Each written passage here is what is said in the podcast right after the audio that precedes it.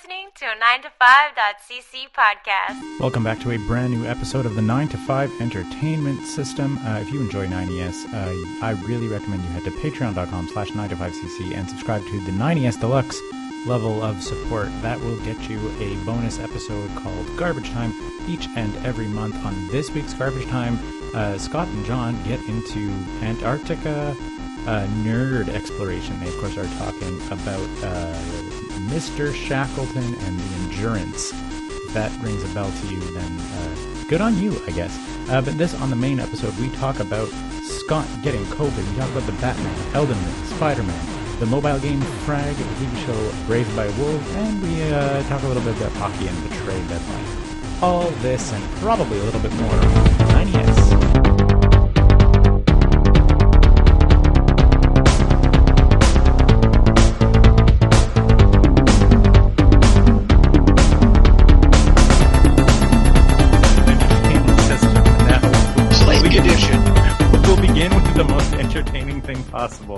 Which is, of course, Scott telling us about COVID. Your Yes, skin uh, was tingling. Your I- skin hurt. Like that, have- that's like you know, like my everything hurts. Like that's a Yeah, I, I wasn't expecting that one, but I'm trying to think of like a way to. You, John, you know when you have a ponytail headache, like your scalp hurts? Sure. Yeah, like that, but everywhere. Like that, like Uh, tired tension pain, and that that was that was not expected, not super fun. sounds the worst. And I had that when I had to walk to the hospital, get tested, and walk back. Because at that point, um, Briss and Archer had already tested positive, so I was, and I was sick. I was, I felt like yeah. smashed ass, Mhm. and I knew I didn't want to. I couldn't take a bus. I didn't want to take a cab or an Uber. Like hmm totally fuck someone's week up. So I had to walk, and it was like exhausting. I was in the clinic for like 15 minutes and was gone from the house for like over three hours. Yeah, I'm like, okay, I can make it to that bench, sit there for a minute, catch my breath, make it three more blocks. Yeah, Those were those, those Um, little weird bendy uh lean things where you're like, yeah, lean. Those things that are like otherwise are Yeah. useless. Yeah. No, it was all it was all that. Like when I finished, I, I sat for 20 minutes uh, outside, just being like, okay, get up and go home. It's it's literally downhill from from the hospital. you could do it. Um, yeah, so I, massive fatigue. Um, and then when all of that kind of went away, I just was left with um, sinus pressure and a blinding migraine. And now I'm just got a little bit of the sinus stuff, and, and my voice is a little off. Mhm. and and and you also you had the the taste loss stuff, right? Yep, man, that was super weird. And did That it come back or? Huh. So I read an article saying that one of the things you can do to hasten it back is kind of shock those senses by eating really strong, flavorful foods. So you just chugged some Tabasco. Uh, yeah, a little bit of hot sauce, a little bit of peppers, um, olives, and olive juice. Uh, I did that last night. Um, vinegar and like apple cider vinegar and, and fire cider. And it's come back a little bit today. Like I, I had a hamburger and some fries, and I, I could taste stuff a little bit. It It's, sounds it's to me like like you have OG uh, COVID, not um, Omicron. Because, like, didn't they say Omicron doesn't really do the taste thing? Sure, I don't know. I mean, Yeah. there's there's a ton of variants out there, and they don't really tell Yeah. you which one you have. So They really should. Huh. I want to know that data. sure, I mean, I, I, maybe I can look it up when I get back to work. I can I can take a look at my chart, but uh, I'm not there. I'm supposed to go back on Friday. It'll be the last day of my quarantine. Oh. So it's like a full two weeks. And so let me just put the timing there straight. Uh, you worked at a hospital for two years during a pandemic, did Mhm. not get COVID. No, Uh, your kid didn't have to wear a mask at school and immediately got COVID. Did I get that right? What's the lesson here? I can't. I can't. I don't get it. Washing your Is hands and wearing a mask makes a big difference. that that would be the the first week that they repealed those protective measures at schools. Yeah. That's fucking amazing. And just like, hey, everybody, no more masks in class. You got COVID. Instantly, despite Fuck. working in a hospital actively for two years during a pandemic. No. Yeah, go. there was there was no time when I worked from home, right? Yeah. Like I was out of the house almost every day. Uh, I've been taking public transit for the last six months. like, Yeah, exactly. That's it. uh, Amazing. Sarah's, uh, Sarah's the other best- thing is I, I'm triple shot vaxxed. So I got all, both shots, the boosters, Mhm. everything, and this thing still floored me for a week. Like, floored me. yeah, uh, man, having a, a system not ready for for this virus would have sucked. yeah. Sarah, Sarah's best guess is that she might have picked it up at um at like a dollar store or whatever, specifically because she was like, as we were like, you're just kind of retracing all your steps. It was like Saturday was super rainy, which means people's masks were probably wet, which means people's masks were probably not effective. Like, Hmm. There, it was like I was like, oh man, I was like, you see, like you think like just like yeah, think of your like moisture and then it was downpouring. If anyone has like any amount of moisture, just compromises a mask like completely in terms of like droplet retention or whatever on Hmm. both both like giving and receiving. And so I was like, oh man, it could be anything, right? it could it could be Yeah, anything, but it was just it was doorknob, particularly that it was like out on Saturday, and then like I was just like, oh, wet mask is a wet mask is no mask at all, basically. or or it catches all that stuff, and then you get in your doorway, you take it off, you touch the You're door, touching it. Yeah, yeah, touching it, and like everyone's touching theirs. yeah. Every doorknob is like extra infected. Like it's. It's crazy. Like I'm very disappointed that two years of work ended up with me catching it. hmm but I'm not like angry Yeah, I mean, I at, get it. at anyone. Like, whatever. Everyone's gonna you do weren't their sharing thing. lollipops or anything with with strangers. No. I mean, it it is what it is, right? Like, it's it's not fun. Don't catch it. I'll try not to. It's in my house. Good to know. Yeah. Yeah. like I, when I called work, they're just like, "Is there any way you can be isolated from your kid?" I was like, "He's eight. They're like, "Oh, well, good luck." Yeah. But at least, it's, I mean, you only have like the one TV and stuff. I told you there's a, a buddy of mine at work. No, the, we like- have we have two, oh. but he's too little to be like on his own, and especially when he's not feeling well too. Like he was he was sick, and like he got Oh, that's not so. Okay, that's like a little bit of a different story. Like, because my buddy at work, his kid got it, but was like more or less asymptomatic. Like, had the sniffles. So they just like we put in the TV and like hooked up the PS4, and they were like, "All the PS4 you want, kid." And he was like, "His greatest infection ever," and like, and just like, they like they like delivered him like put food on the like in the hallway and like knocked on the door. And just like opened and took it and was just like, and then left the dirty plates out on the door later. Like, yeah. kid was just Hooray! jamming jamming through PS4 all day, living the dream, being like, wait a second, I don't have to go to school. I just get to play PS4 all the time. Yeah, day day one was 4 a.m. He crawled into our bed and was like, "I have a sore throat." Like with his head between. that's information you tell me from the door, son. It's Yeah. not not from the bed information. So he, we we did the home test and it was like positive, like Yeah, purple yeah, yeah, line, like boom.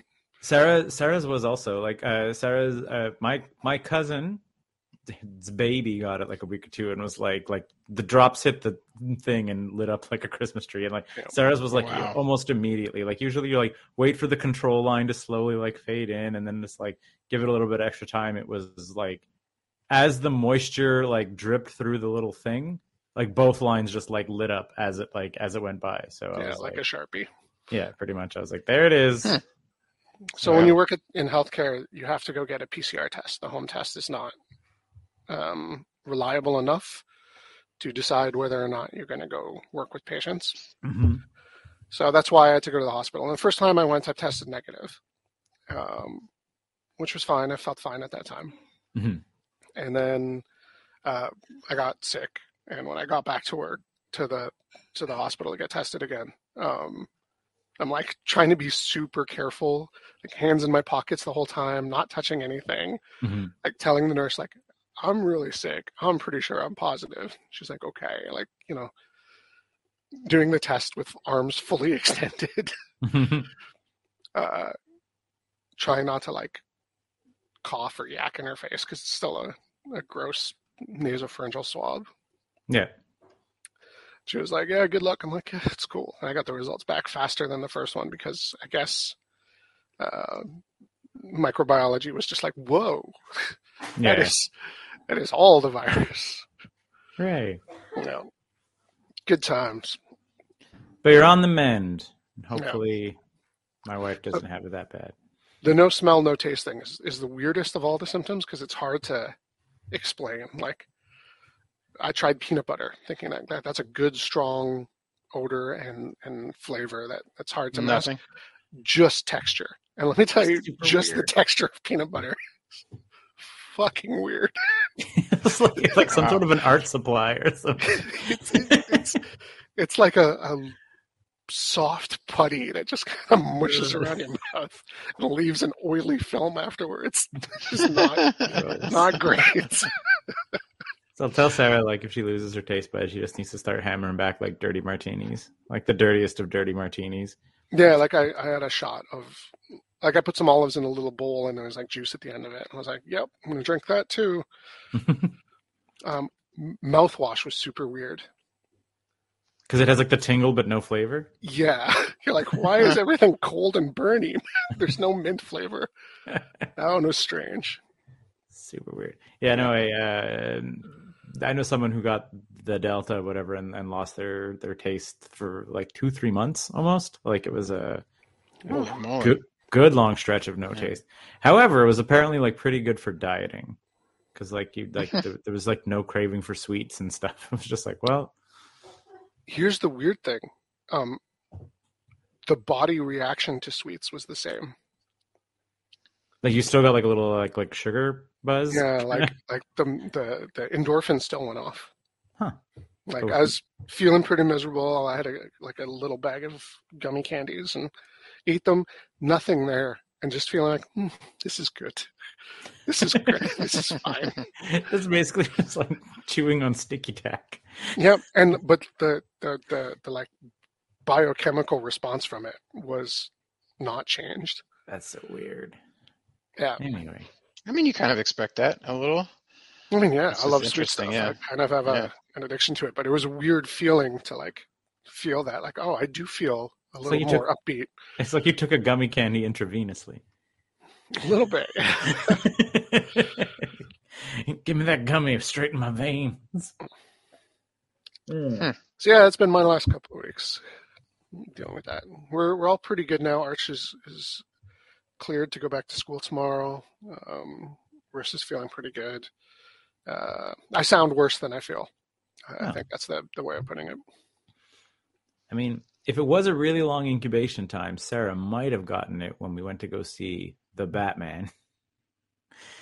Because Do you want to talk about that? How was we it? Did see the Batman, but that was actually like a full two weeks ago. That we, we saw that after recording the last 90s, so that'd be a hell of a long time. If it was well, didn't they say originally like the like the longest onsets were reported almost 14 days after exposure? Mhm. Yeah, that's crazy. So if if th- that would have been if she got sick today, that would have been day 13 after seeing the Batman. So maybe, but yeah, saw the Batman. It was good, real good. Yeah. I uh, I thought it was like a really good movie, really fun movie. I wish it was like an eight-hour HBO show. Why is that? Really, So it's a three-hour film, like it's two hours fifty minutes, like it's a full three-hour movie, and it, and and not to say that anything needs to be cut, like that you definitely could have trimmed it down to like being easily like two and a half, and probably like just a little over two if you wanted to just like shorten stuff. But a lot of the stuff that you could trim down was still good, like open-ended stuff that kind of like benefited from breathing, but didn't necessarily like benefit in the way of like ne- like could have still been cut from the movie. Didn't like feel like nothing felt like a drag. Like I will say, like the biggest recommendation for this movie was it was almost three hours long. Uh, we went to like an eight thirty showing, and Sarah did not fall asleep for like one minute. Like, which is that's that's a pretty like like she fell asleep during the third act of Spider Man. Like like when all the Spider Men are out and about and having fun. She was like, "Well, I understand. I've seen the I've seen the big reveal, zonk, and like just like zonked out during basically like a 30 minute action sequence. Uh, but yeah, no, but like Hmm. Batman kept her up like the entire time. So like nothing that would have been trimmed felt long. I would say the ending felt a little. The ending was maybe like five to ten minutes. Can you summarize the plot of this Batman movie? Because Yeah, yeah. I didn't want to man, necessarily get a lot of. Batmans. So this Batman is basically year two of Batman. Uh, like it's specifically Like like he does like a voiceover reading his uh his Bat diaries or whatever else like that that read like Rorschach's journal, um, where he's like this is year two of his like the Batman experiment, where he's trying to like bring fear to the streets and stuff like that. Um, Carmine Falcone runs the underworld. The Penguin is his right hand man. Uh, Selina Kyle is just like a, a, a thief trying to help her friend out. Uh, so it's like Catwomany, uh, but like not necessarily like f- a full villain. And the main villain is someone who ultimately is like inspired by Batman. Uh, is played by like the Riddler, so is like trying to punish. Um, what it like the the plot line is basically punishing both like mafioso and police and public officials that like helped cover them up. Because there was like a big drug bust at cer- a certain point in Gotham's past. And uh like the plot line has to do with the fact that the Riddler is kind of like also doing a vigilante like murder style justice but also like leaving riddles because he like idolizes the Batman.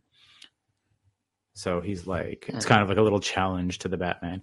It does the part that's like it's a good villain it's not the riddler. The villain is actually uh jigsaw from saw basically. Like they just like by way of he leaves riddles. Like but like it, it's his his he like kidnaps someone and is just sort of like the only thing you need to do is like admit your crimes to everybody and like and blah blah blah blah blah and like kind of like tries to put them through life lessons right before he kills them. It's it's it's very very saw killer jigsaw style but then like they're just like they put little kind of riddles in there to like That's not the worst. it's not the worst but it it is like eh, i mean it's like I'm a little surprised. It's it's is this like a new villain that has never been appeared No, in a Batman it's the riddler it's the riddler it's, Oh, it's, oh. he Jim I thought Carrey. saying it's a it's a guy who's not the Riddler. Yeah, but he is not the Riddler, as in like he's He- like he's not- Riddler- He's not doing riddles just to prove he's smarter than Batman. I Yeah. see, I see, I see. It's to teach lessons. Exactly, that's it. He's he's he's a lesson based Riddler. Would you like to solve a riddle, Batman? Yeah, You pretty much. Leave a note. Like exactly, like like very much so. Like uh leaving little like clues behind and and having like even like the morality play stuff on like live camera and whatever. Like it's it's they drew a lot from the Saw villain. Mhm. like uh, and i mean it's also it's the like you uh I, scott you shared that meme and i did i send it to you or i don't know. I, I had seen it before. It's like dr manhattan where he's like it is 1989 and it's like a film reboot of batman is a darker grittier version of batman. It is 2005 Uh, yeah, yeah, yeah, I saw that. it's a darker grittier it is 2022 like it's like the darkest grittiest batman yet. Like uh, Is it the darkest and grittiest? yeah, yeah, yeah, yeah. I, I, I specifically uh, rewatched. It was just like it happened to be on something uh, on the TV, uh, like about the last hour of um, Batman Begins, and I was like positively glossy by comparison. That's funny. Wow. I rewatched Batman '89 the other night. Yeah, like, oh, it's pretty pop. yeah, yeah, yeah. yeah. Well, Like that, our what I mean. sensibilities have really changed. Yeah, exactly. Like it's Tim Burton doing a Batman movie all at night. And it's like, oh, it's pretty bubbly. Yeah, exactly. That's it. There's a lot of like even like like a lot of stuff is like shiny in uh 89. Like Yeah. uh The Really? Batsuit, the Batmobile, yeah, the Joker wears bright purple. Like, yeah. Also I think he has like a shiny reflective kind of raincoat deal also. Mm. Like like there's like a lot of like pleather and stuff Yeah. floating around in that movie. Huh. Uh yeah, I mean and and like I said, and significantly darker than uh begins at least. And I mean yeah, like the entire thing, every everything is just like gray and bleak. It's a lot more. The Gotham is a lot more like the Gotham of the Joker film. Like, like just a, like everything. 70s New York. Yeah, like everything. Only yeah, exactly. It's supposed to be 2000s, but it's like just just everything is dirty, everything is gray, everything is shitty, which is like Hmm. Kind of supposed to be Gotham, right? Like it's supposed to be like crime ridden and like corrupt, dumb. Dystopia. Yeah, exactly. That's it. So, uh, yeah, all the performances are real good. Uh, I will say that um, it's like it's a bit of a bummer how like Pattinson's Bruce Wayne is just like a reclusive, like mopey shithead. Like it's maybe a little more believable, and like he plays it right. Like it's not annoying, but you're just sort of like he doesn't have like a, and I mean I guess like early, it's early enough, and so that's a little bit in year one too. And Frank Miller's like year one, right? Like he's not the public persona playboy yet right like he hasn't Yeah. really seen the value of that like he's even like like in in the batman he's all like i don't care about the money like this is the only thing that's worthwhile whereas like o- older batman has like realized that like oh i can do things with my funds and whatever that also drive improvement. I don't just have to be a vengeance vigilante bat. Yeah, Like- I'll hold a fundraiser for Harvey Dent. He seems like a good yeah guy. exactly. So like it, it's like he gets the pass i think because he is younger that he hasn't like worked that out yet. So he's just moody batman but like he's also Hmm. moody batman with the mask off. So which is like you're not really used to always seeing that but you can kind of see how it is. He, he's he's excellent in it. He's also like probably the most um like does the most like acting in the suit in a weird way? Not to say that there's like a wide range but like he just like is like this other commanding presence. Like there's a lot of scenes with him and cops and whatever like so he interacts with a lot of like like he like he'll do investigations on crime scenes that, while the cops are looking at it. So there's a lot more like interaction with him and like not a villain you know? So it's like which is you Mhm. don't always see batman do that a Hmm, lot. yeah. Because the action movies don't make him a detective at all. Yeah, usually like he, he sure. he's he's Bruce Wayne talking to like Lucius and uh, Alfred usually in the films, and then he's doing Batman voice to bad guys. Like you, re- other than occasionally interacting with Gordon in the other movies, like you don't usually see him like interacting with people who he as Batman, who he doesn't just like isn't friends with, you know. So, so and he, and he is a he is a detective in this. Uh, gets a couple real luck, real big lucky breaks in his investigation. I'll admit. I don't necessarily want to spoil some of them, but like some of them are borderline ridiculous in terms of like. In, in terms of like what does this mean and then someone's just sort of like i have a niche piece of information and can tell you exactly what that means and he's like i see and then like and you're like Does wow it take away from him being the world's greatest detective?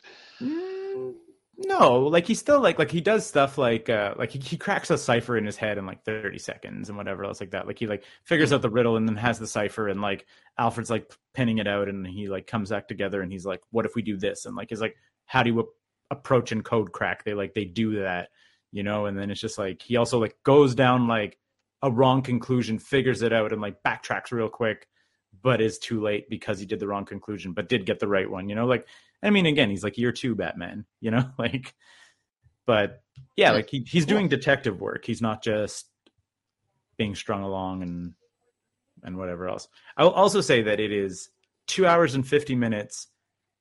Easily, easily two hours of it, he is Batman. like at least, like he, it. The movie is him and Cape and Cowl being Batman throughout like it's it's a big rarity for their in, and he's in it the whole time too like it's like there's not a lot of bruce wayne in this so Very i think like I said, I think kind of kind of think it would be better as an hbo show Hmm. like the world is like so big that i was like like exploding it out and having more time to breathe would be like even more fun and that's not a like I said, it's not a knock on the film. It's real good. I just like there was like a lot of stuff where you're like, oh, I would I would like to see more of that. I'd like to see more of the Penguins Club. I'd like to see more of like all this and that. The one thing that is wild, wild casting is Colin Farrell as the Penguin. It makes no sense. They're like, Does he work? Oh yeah, he's he's first of all um like it, what, what's the word I'm looking for? Like unrecognizable as Colin Farrell, but it is n- nonsense to me that they were like, well, we want like a heavy set like Italian mobster stereotype. We'll put like prosthetics so he kind of gets like a bit of a penguin face. You want to start with like a heavy set Italian actor and then just like do the nose. No. No, no, no, no, no. Good looking Irish actor then You know, build from Colin, there. Colin Farrell has impressed the hell out of me. He's a great can think- actor. Like a- abs- Yeah. absolutely, like I said, absolutely nails the the role. But there was just like there was a faster way to get to that character that didn't have to go through handsome Irish actor. Like there's other Yeah. like you got to imagine there was like the casting. Like I'm sure like whoever the casting director was was like, wait, really? Wait, what? Like we have a straight line. Like you know, like They, cast, they, cast they tell Paul, him, they cast tell Paul Cruise- Giamatti in this, and he's done. like you know, it's like Is Danny DeVito still available? pretty much. they they Tom Cruise Tropic Thunderdome, right? Yeah, pretty much. Like like it's even when you know it's Colin Farrell, he is not Colin Farrell on that screen. Like Cool. yeah, like, like you're like, oh, usually you're like I, I find like the the other like the comparisons that I drew were like remember there were those two movies? it was like American Hustle was one of them, and then there was another one. Anyway, there was like like around the same time, both Christian Bale and Matthew McConaughey uh, did like balding fat guy movies where Mhm. they had like they were balding fat guys, but you could still kind of like I was like they still kind of come off as like confident and have swagger or whatever, like because I Balding guess fat like, guys can be confident and have swagger. right, and but you could also kind of like see it in their eyes. Boom, boom, boom. Scott Yeah. just just just just threw up the what's up international slam for what's up. Props out to the balding fat guys. Come on. Yeah, but mm-hmm. yeah, that's it. It's not like that. Like there, it is. You like. I was like, even looking at his eyes, trying to see Colin Farrell, there was like nothing there. Like it was, it was a different guy. Like you would swear that they like just cast another guy and then just like put Colin Farrell on the poster. like it is cool. compl- like really again good performance, but it was just like such a long road to get to fat Italian mobster guy by way of attractive Irish dude. Uh, yeah, no, it was good. I would highly, highly, highly recommend it. Uh, would probably rank it like I, I, I mean, I have not rewatched it recently enough, but I'd probably rank it just under like Dark Knight in terms of like best Batman on film Hmm. kind of rendition. But uh, like Scott, Mm. I know you liked Begins a lot. Yeah, you got to watch uh, Dark Knight again because a lot of the things I liked about that movie did not survive. I Really? watched it pretty recently. I've like watched that's the it pretty thing. like, recently too. yeah, Uh, the Batman voice really great. the Batman Zombie. voice is insane. Like, don't get me wrong. And it's And also it's- not, and it's also not completely absent from the Batman. It's not, it's not Christian Bale's Batman voice, but it's still like, I am vengeance, and like, you know, like, Okay, hold on, hold on, hold on. Let's be fair. Okay, so so that sucks, but it's still a very small offense in an otherwise incredible action Well, movie. Everything, everything. I watched Begins and, and Dark Knight almost back to back, like within the same week, and it- he like turns it up to eleven for reasons that I don't understand, and it really seemed very jarring. I think Christopher Nolan doesn't like you understanding people. yeah, That loves- like might be part of it. Did you Like, guys ever see um his his Bronson movie yes, about the um the criminal? You don't don't know. understand It's a Christopher fucking word out of his mouth. It's not Christopher Nolan, is it? Yeah, it is. I mean, it's Christian Bale. No, it's Tom Uh, Hardy. It's Tom Hardy. Um, you sure? Isn't that Christopher Nolan? No, maybe it's not. I might. I might, I might just be thinking of uh, uh, Yeah, Tom Hardy. Yeah. I will say in Tenet, holy crap, t- do people mumble through Tenet? Like, yep. and uh, yeah, no, I uh, the, if the Batman voice is your main problem, I can see that it is. It's it's it's a lot, uh, and has been like memed into oblivion. Like I'm not wearing hockey. Like it's Yeah, it's like insane. Uh, but outside of the Batman voice, man, like Heath Ledger's Joker was like something else. no, Uh, I'm not taking anything away from that. I have nothing bad to say about that Joker performance. Mhm. the The script was probably a little bit weaker than it needed to be, especially with the Two Face stuff. yeah, Um, The love the- interest was a little a little shaky. Yeah. Mhm. And that was like he dug him he dug himself a hole from the first movie. Like he wanted it there. He wanted Rachel Dawes to be there, hmm and then was like, "Oh no, what? She's still there." Like they didn't write her out. So yeah. She could have. She could have gone to uh, uh, what's what's that island? The magical, the mysterious DC island. They they refer to it in Batman eighty nine. there's there's lots of them. Yeah, I know, but the one in Batman eighty nine, they, they they they keep referring to like uh, her photojournalism in Not not Rachel Dawes, but like it's Vicki Vale in the first one. Ah, this is bugging me. Cordo something, Cordo something. Cordovia. No, No. the one that Bane is from, Yeah, yeah. like Porto Damn it. Maltese or It's Corto Maltese. God damn it. God Created by Frank Miller in The Dark Knight Returns. damn, Wow. Frank Miller, and yeah, and referenced in Batman '89. Like they, Mhm. they they they talk about like a photojournalism expose from Corto Maltese, and like they just took a, a weird deep cut from a like obscure place. They were like, not all the places in DC are fake." It's on the cover of Time magazine that Joker's looking at when he's um, stalking Vicki Vale. hmm I don't know if that counts as a deep cut in terms of Batman books. Wouldn't that be the, the most popular Batman? No, no, no. You're I'm one? saying, but it, like when eight when Batman '89 referenced it, it is not like a Corto Maltese is not a normal part of Batman lore that anyone would pick up on Sure. as a, as a reference in Batman '89, right? Like that's like some Hmm. comic shit that did not need to be in the movie. like no one. That's also where the Suicide Squad is, is filmed, where Starro gets captured. Oh yeah, Corto Maltese. Yeah. There we go. it's all coming to. Have you watched Peacemaker yet, Scott? No, Riss has no interest in it, so I've been. What? She loves John Yeah. Cena. Not really. Yeah, she does. you tell her I told her. She loves John Cena. And did you give it a go? No, I didn't even didn't even try. I would uh, put it out there. Be like Sarah really, really liked it. Like- yeah, uh, the the humor of it does not appeal to her. And, uh, Super Troopers she liked the kinda like- boys. what do you want me to say? It's Your wife has the weirdest tastes. I don't, Mhm. I don't even understand. And how does she think you're funny? She doesn't really. Oh no. uh, Uh, uh, so what? el- What's what else is going on? I guess that was like movie news. That was like a pretty big Elden Ring. Elden Ring. Elden Ring. So the newest, the biggest, uh, meanest game yet.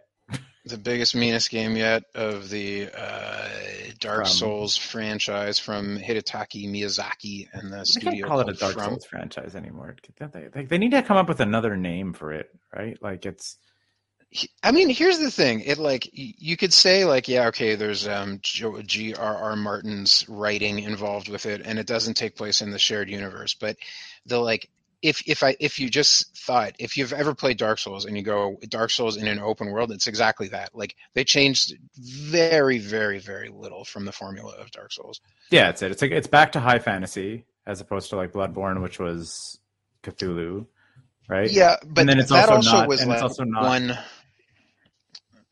What was the other not. What was the other one? Oh well, Sekiro was the like ninja Yeah. assassin game, and that one was the the farthest out there from, from the whole of the From, like, the franchise. Bloodborne was just like take the Dark Souls formula, make it Victorian, make it super fast, less less defensive stuff, and and there you go. This is just like straight Mm-hmm. up Dark Souls in an open world. Is it good? Yeah, it's fucking great. Um, it has, you know, it, like all of the Dark Souls games, there there are flaws. You could like pick apart certain parts of it that don't really work very well. There's like, Mhm. You know, part part of the storytelling of Dark Souls is that they don't they don't hold your hand. You know, like if you have a quest, some guy is going to be like, ring a bell or ring two bells. You know, and that's the information you get. You can't ask him where are those bells. It ain't gonna fucking tell you. And in an open world game, when you get a quest like give so and so a potion, you know, there's a there's a lot of space to cover for where uh, where you could have to go for that. So like that that isn't that great. But if you like Dark Souls in general, gigantic fantasy adventure, tons of shit to do, crazy gigantic world, huge scary bosses, fun uh, PvP, uh, PvE, um, co-op. Yeah, it's all there. Is I put a hundred and probably 130 hours into it so far, and I'm at yeah, and I'm at the end, and and I will say I was like pretty thorough, but I was definitely not 100% thorough. That's a lot of games, sir. There's a lot of game. Yeah. Well, And you know, I I had a COVID scare, right? I was locked in a room for a couple of days last week, and I just Mhm. did nothing other than that. You're like that kid. Yeah. You're just like, woohoo, special PS4 time for John. Better believe it. Ah, sorry, I can't help you with my son. I gotta play. I I'm gotta, sick, I gotta bye." stay here for the good of the family. It is what it is. it's also like the, the the the closed door at night with just like the the blue light flickering under the door, like from the TV, just on like twenty four seven. Still much. playing Elden Ring? Yeah. Mm. But it like did it it it did at any point it feel like a chore? Nope. Nope. Eh, So it was like, Nope. like it, mixed it up and like you're progressing and you never felt like you were like nothing was like super repetitious or whatever. That's or- something that's kind of incredible about it. There, there, there are some elements like that that repeat. You know, there's like the the the encounter that is like it's like a jail. You go in the jail and then you kill whatever is the monster that's in the jail. So like you know, every zone has its jail type encounter. Mhm. Is that is that repetitive? I mean, sure. You know, they're they're reusing the same kind of thing, but there's just so much other stuff that is new in every area that it doesn't it doesn't feel like you're just running through the same garbage over and over again. I know like with um what's the one that you played that was like an open world where you you um just cuz I think 4 maybe was the one you were into. Uh, no, I usually no the, the open world games I usually play are Far Cry. Far Cry. That's it. That's yeah, it. yeah. I understand that there, you know, I haven't played too many of them, but I understand that there's there's like X number of gameplay elements, and they just kind of like reuse them in every zone, and that's the end of it. Yeah, well, I mean, like like busting up a base, it'll be a different base in a new zone, but you still bust up the base. Like it's uh, Right.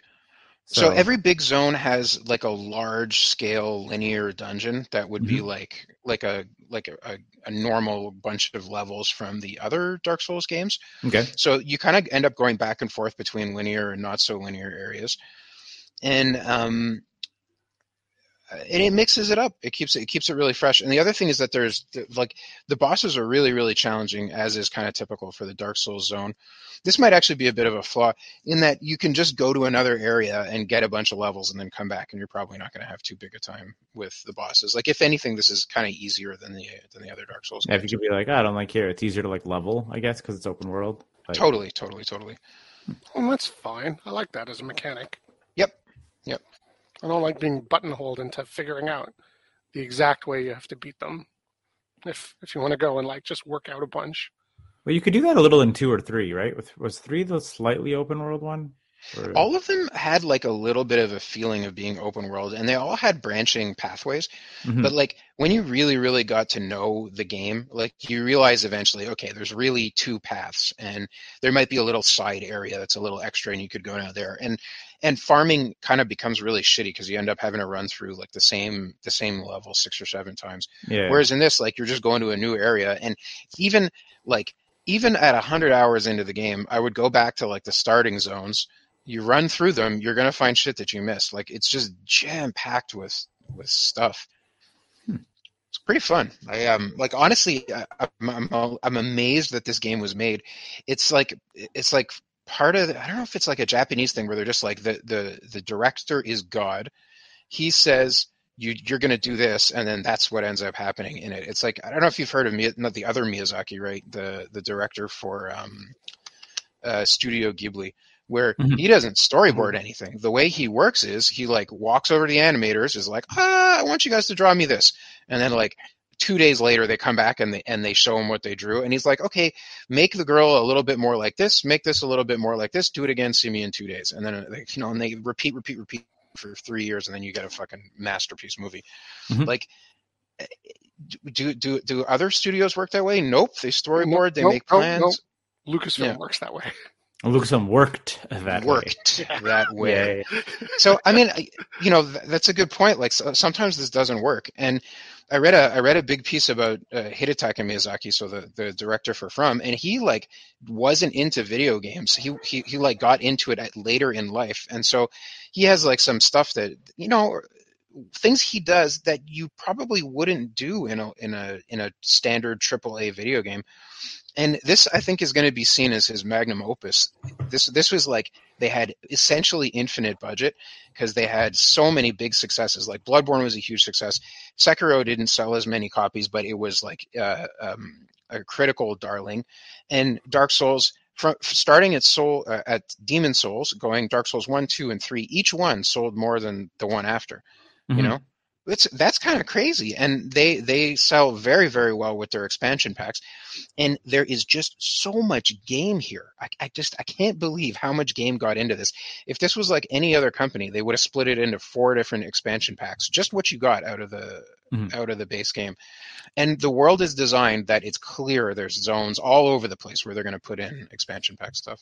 As long as From Software doesn't realize how much more money they could make uh, doing like Plinko phone games, right? I think they'll be Yeah. okay. Yeah. Because I was gonna say, I was like the other the other guy who was like that was Kojima, right? Yeah. Where it was like Yeah. do do whatever you want because Metal Gear games just sell a gazillion million copies at all times. Then they were like, wait a second, phone games. Don't you have phones?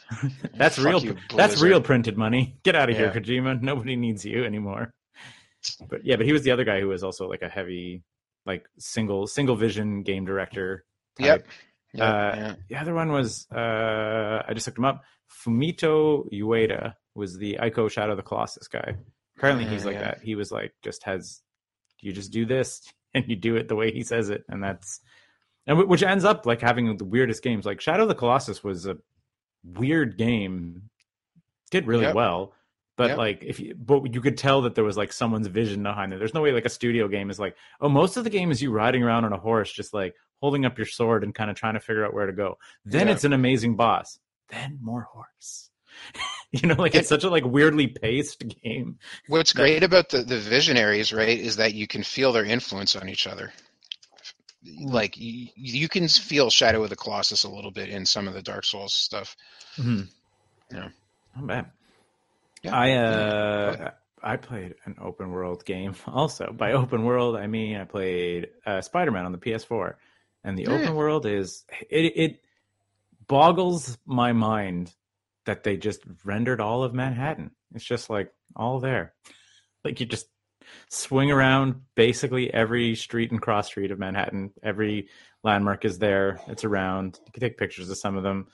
There's, you know, it's uh it's stupid how it's everything is there. And it's also well actually everything is there in the Marvel universe. There's also it's like all of Manhattan plus like the Avengers Tower is there. And like the Baxter building is in there also. So you can like That's got to be really weird if you work on that block and you're just like, now I'm going to go visit where I go every day. Oh, it's, Oh, it's it's Avengers, Avengers Tower. Tower. Damn it. Dang it. Um, yeah, the bar with no name is there. You can find the bar with no name. Really? That's Yeah. There's a whole like little you you can in the main story you can you can just it's just a thing that you could pick up on a camera, but then in uh since I have the game of the year edition with the like the ham like Hammerhead uh it has like a, a storyline or whatever where you have to like pop into the bar uh the bar with no name. It's fun. Yeah. Yeah, uh super fun, but like that that did get repetitious in the open world Mhm. game way. The it, it down it like it offsets repetition by it is just the stupidest amount of fun to be Spider-Man swinging around Manhattan. Mm-hmm. Like you're just like web zipping and web slinging is just like a super fun mechanic. It's like really intuitive. You can kind of like there's a couple ways to you can sort of like slow down time too if you want to like really chain together where you're shooting your web. So if you do need to like do a complicated like multiple change of directions while zipping around, it's like pretty fast.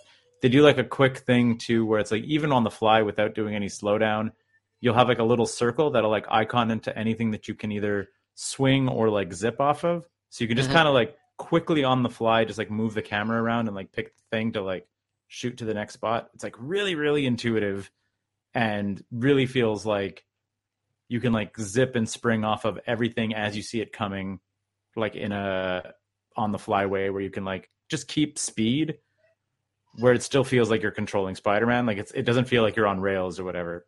It's a, uh yeah. So like every time they're like, oh, the next the next mission's all the way across town. They're like, I think I've used like fast travel like twice in the game because always I'm like, man, it's so much more fun to just like, even if it's like literally end to end to end on the map. If you're like in a good groove, is maybe four or five minutes of like going like north, like to the northern tippy tip of Manhattan all the way down to the south is maybe four or five minutes of web swinging, and you're like, man, fast travel would be like a minute, thirty seconds. I don't know, loading screens, whatever. Right. That's because Manhattan is a perfect grid, right? Like, Yeah, exactly. So that, that that's like you can just go down major boulevards, whatever. As as is always is the case in free roaming Spider-Man games. Uh, Central Park is your worst nightmare. You like you like come around the corner into Central Park and you're like, God damn it, and you're just sort of like kind of like hopping from posts and trying to zip and like swing off of trees, and you're like, this sucks. just just walk, just walk. Sometimes it's just sprint across it. like the best is like there, there's like so much like uh like citizen dialogue and stuff like that. Like like people call you out for just when you're running down the street. They're like like go spider-man why aren't you swinging? Stuff like just like just running. If you like if you just run down a sidewalk on the street everyone like makes fun of you for not web swinging. It's also kind of great because like there's uh there's a lot of like a lot of weird npc like reactions like there'll be like a rooftop party or something going on and like you like swing by but if you like listen to what they're doing they're like they're like they're like i've lived in new york for five years and that's the first time i saw him and everyone's like yay you know like I was like, fair. I was like, that's that, that's on point. That you would be like super pumped to be on a rooftop party and have Spider Man like zip through. Totally. You'd be like, what an exciting thing. Yeah, super fun. I also, uh, I mean, I don't know what how, what the cost of it is when it came out, but the Game of the Year edition had DLC, which added like it's a whole other storyline that is like par rapport avec the uh, the main storyline. So it's like Mhm. it was a good, it's a good chunk of DLC, and also by far the like hardest uh like goon and villain fights and stuff like that like it, it's like it it was designed to be a challenge even if you had unlocked all the gear and stuff in the main storyline like they, they they properly like ramped it up and it's like as a result ends up being like harder than any of the not the boss fights but the like the the mob fights are probably harder than anything in the main game so Hmm. which was which was kind of nice would recommend a lot of fun super fun like popcorn game PS4. yeah, yeah. Yeah.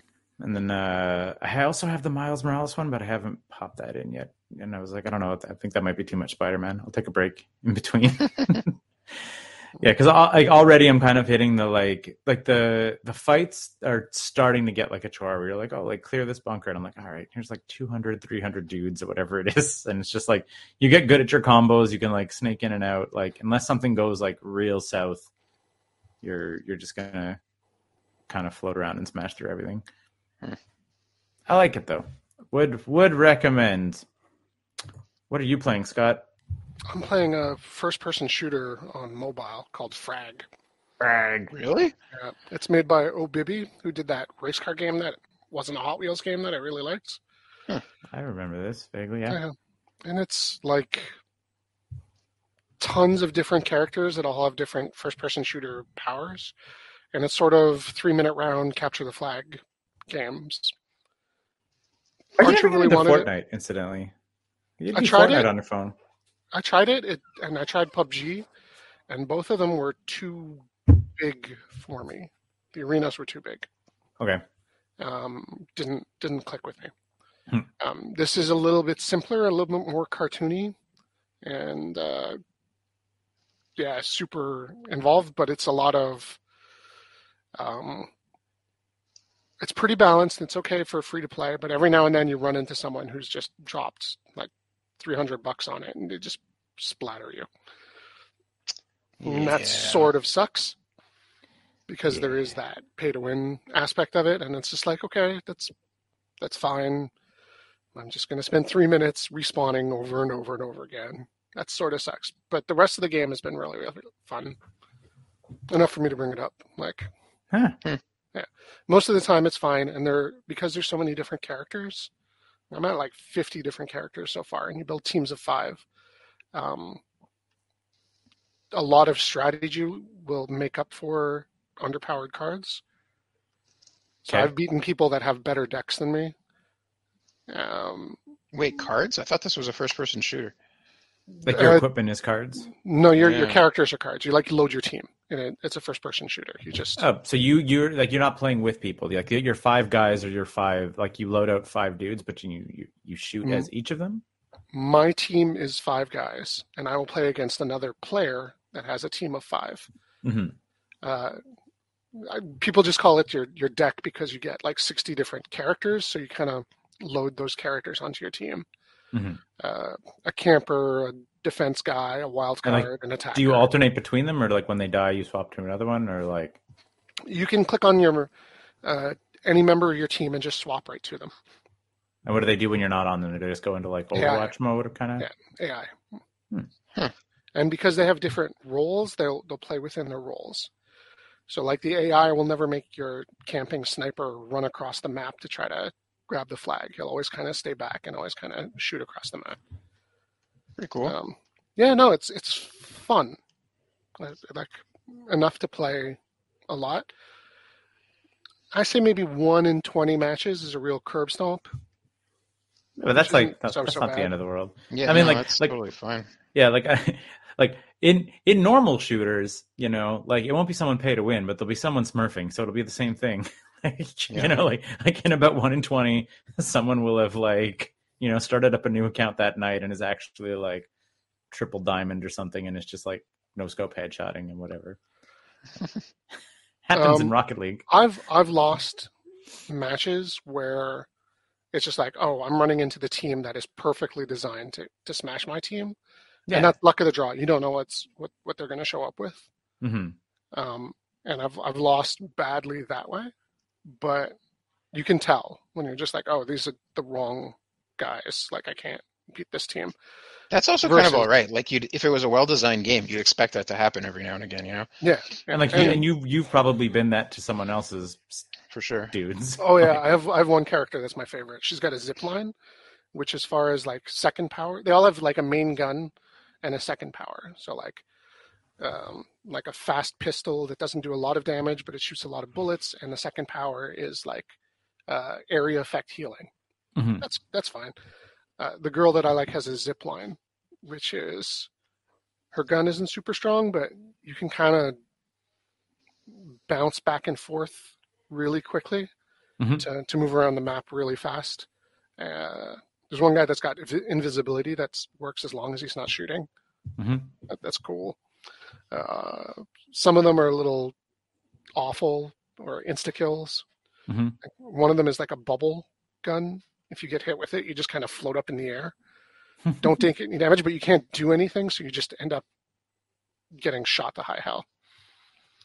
Nothing you fun. about that. It's it's fun, and it was free to download. I haven't put any money in it. I'm played it for a couple weeks now, and it's it's good times. The price is right. You never did you ever pick up the uh the Rocket League mobile? I did, and I was just as bad at it as I am on the in Rocket League, and was like, oh yeah, there's a skill to this game that I still don't have. Still can't air dribble and That's it exactly. I played for about a week solid, and I was like, okay, okay, and then I got out of like the noob tree and started playing against people who are not playing it for the first time, and was like, oh yeah, nope, still bad at Rocket League. Put it up put on hoops. Hoops. I don't know if you play this at all. Well, probably not because I think you need a Play Store or whatever. But they did a it's a two v two like side scrolling version of Rocket League called Sideswipe. Uh, pretty fun. If you like Rocket League, it's very fun. Yeah, exactly. And That's it. I, I do. It's just I'm not good at it. Yeah, it's also also the, the the the encounter time is right. Like the two minute matches are just sort of like, oh yeah, like hop on the metro, play a round, be where you're going, more or less. Like it's the and it it feels like Rocket League. yeah I think that's Weirdly. impressive. yeah they they made they they it all feels right. Like the boost is right. Like the air, like the the, the same gravity on the ball. Like it's like Mhm. it's like the ball pops up and comes down at the same rate as it does in the full game. Like it's uh Right.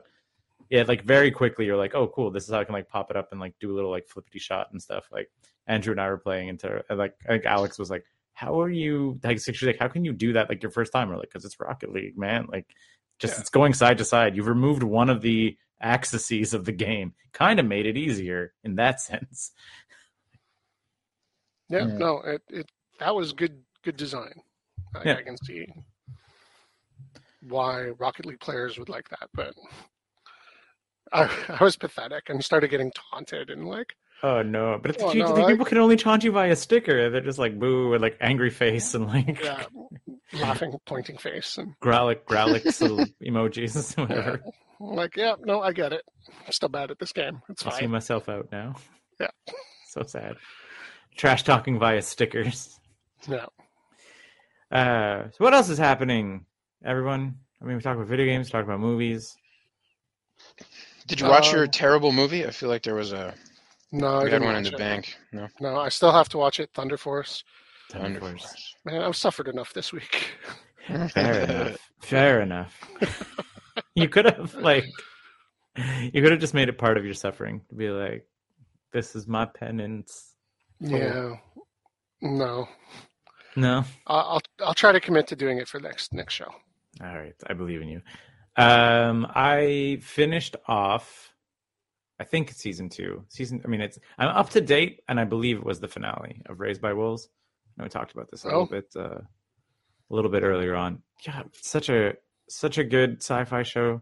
Highly, highly, highly recommend it. Does that thing uh, when you were talking about uh, Elden Ring slash the Mhm. Souls games, John's, where it's like doesn't really hold your hand through the story. Like stuff just happens, and then you need to like think about it and put it together. Like um, they'll make a few references to uh, an electromagnetic field in the atmosphere that has been constructed to like protect it.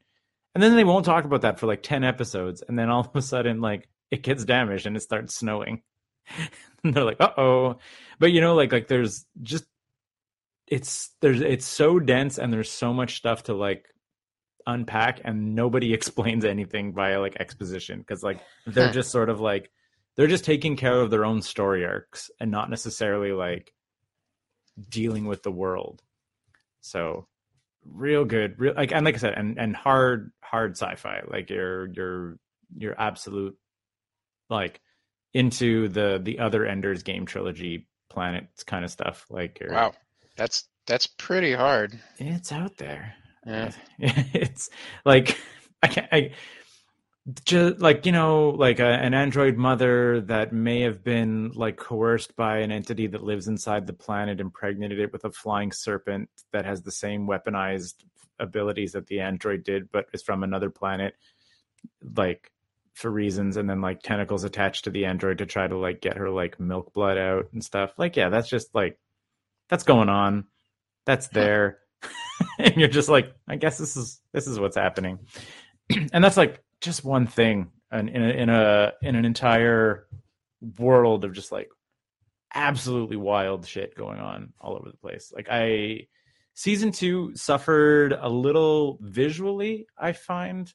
Uh like it clearly had a bit of a budget cut.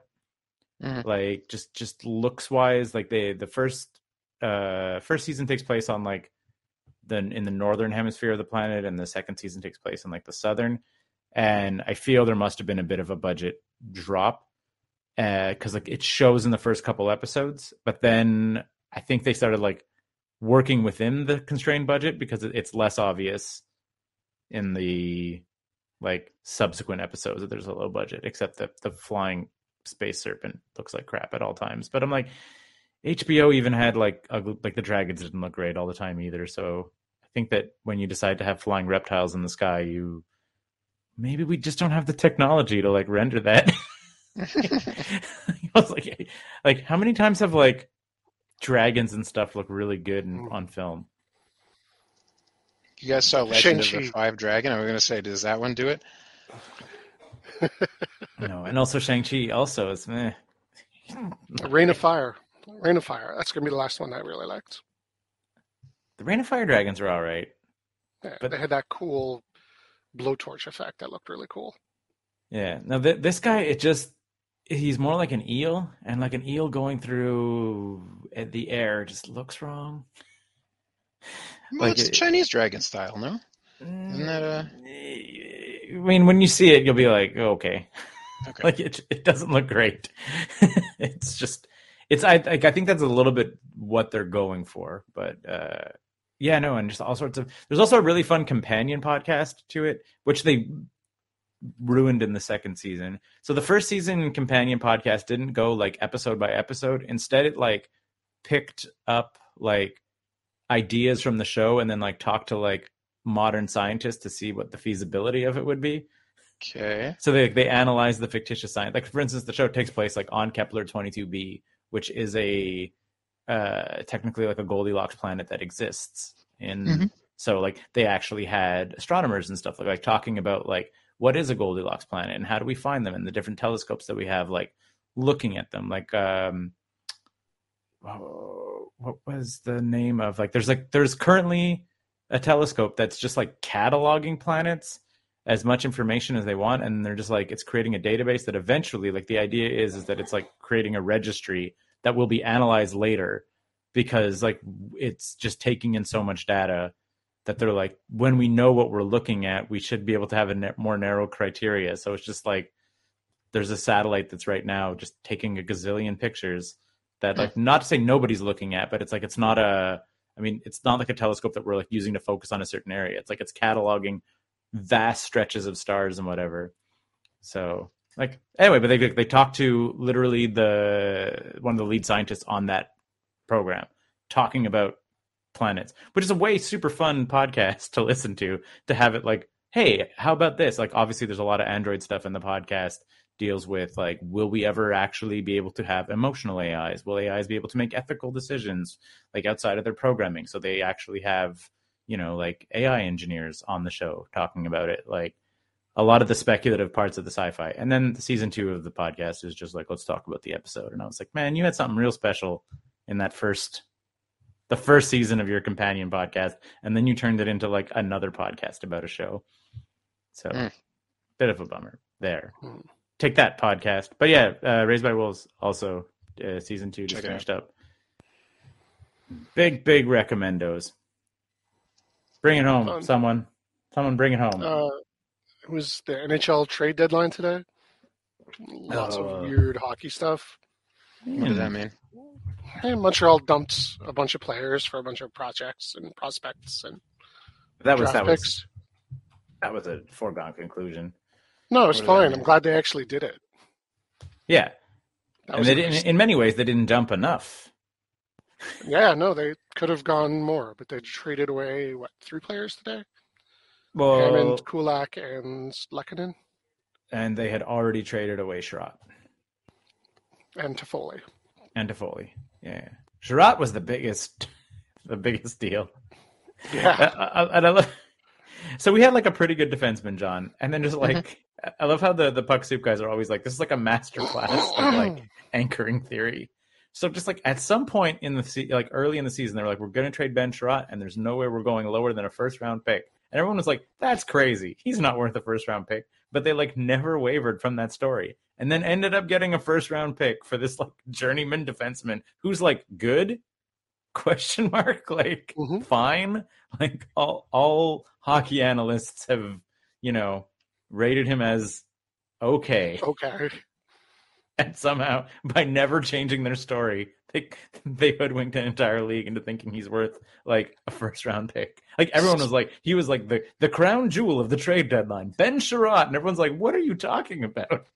Especially when you're the Seattle Kraken trying to trade Mark Giordano, yeah. Who won a Norris Trophy two years ago.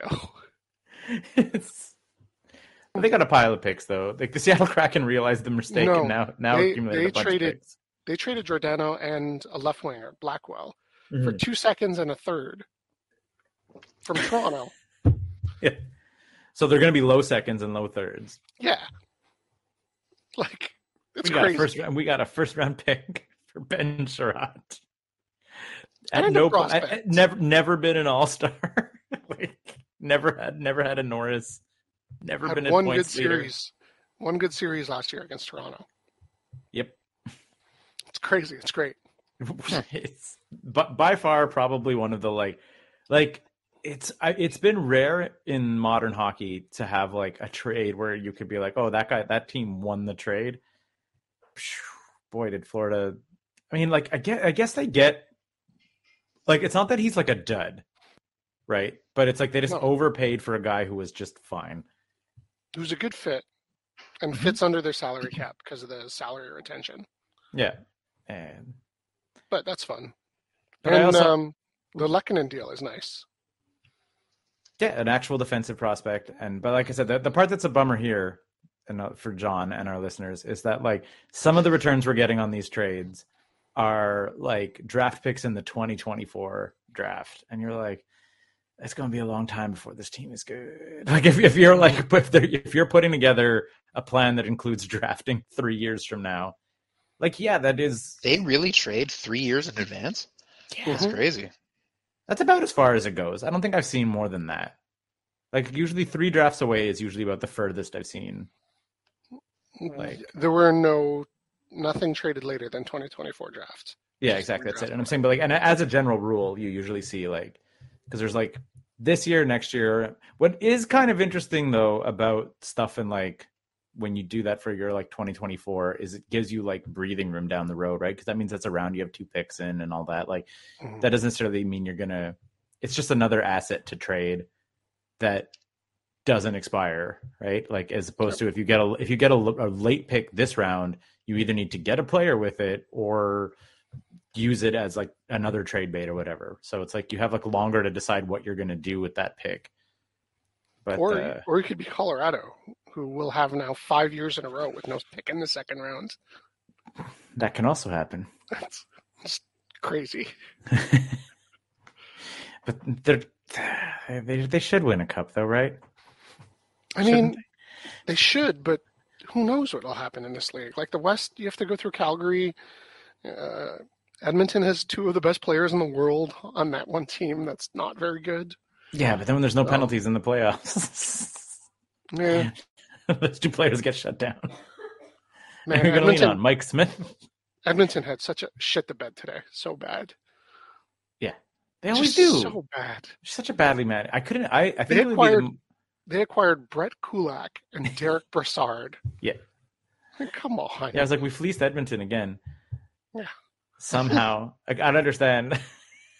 like, we like, what was it? Like a fifth round pick for Petrie or some nonsense? Like, it was something stupid. I think it was a second or a third. Yeah. And they gave up a prospect, Lagesson, a Mhm. second and a seventh for Brett Kulak. Who's another? Who's who's less than fine? Right. And the Rangers picked up Justin Braun from the Flyers for a third. Just wh- what? I mean, well, to, to be fair, wait, Rangers picked him up.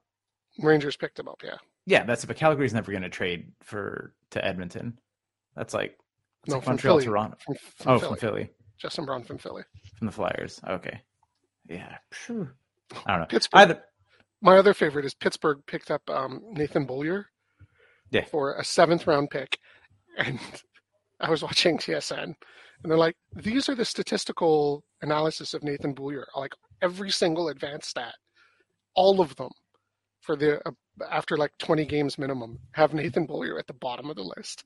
he is absolutely the worst defenseman playing in the NHL. Pittsburgh is just like, uh, we'll, whatever. we'll take him.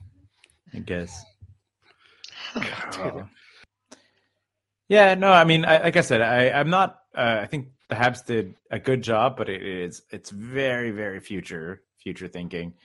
Like, I mean, oh, Yeah, totally. yeah, but I mean, I, I'm not. I wasn't expecting us. Like, it's when I when I see some of the trades, though, I was like, I'm not. Ex- I was not expecting the team to be good next year, but I'm like. With the moves, it doesn't even look like that they're going to be even a bubble team next year. Like they're not even going to be like another year of them in the basement will be kind of a bummer. It's going to be um, Barron and uh, Romanov, and then Norlinder and Logan Mailloux, and that's four good young hockey players playing defense in in two years' time. But who's scoring?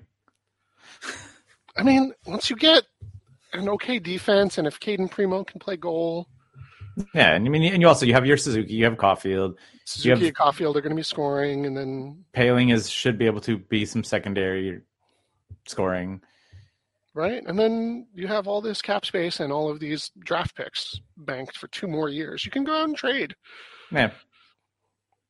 And now the real question is: Is does Shea Weber retire and then force the Nashville Predators to pay for him? hmm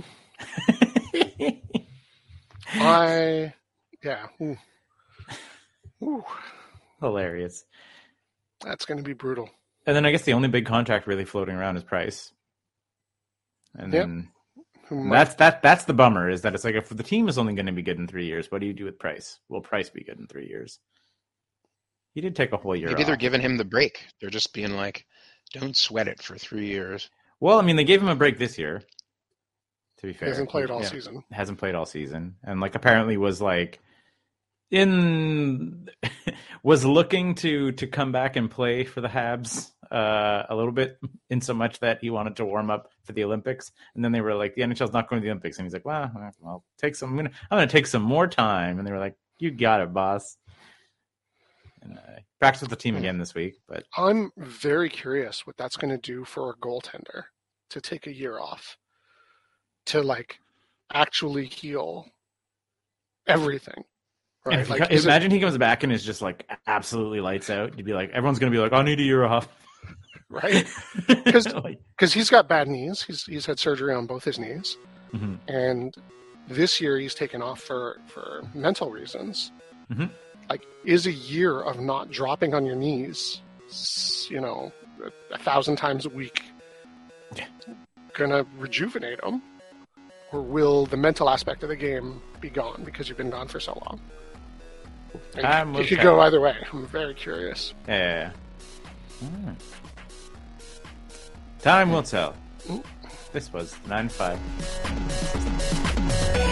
Sticking for garbage time, but I don't know.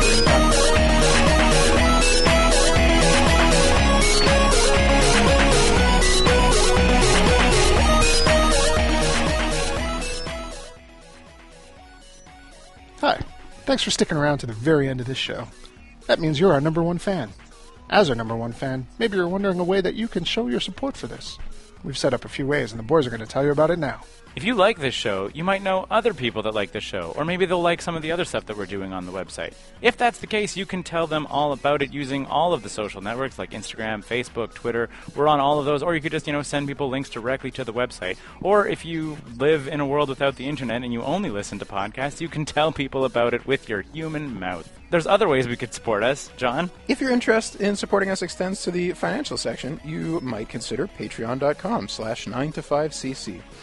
If you go there, you can get perks like early content, you can get your questions answered on the air, and you could get extra art. We've been doing this show for a long time, so we kind of know what we're doing. Not really. 9to5.cc, podcasts, blogs, and comics, made in Montreal since 2011.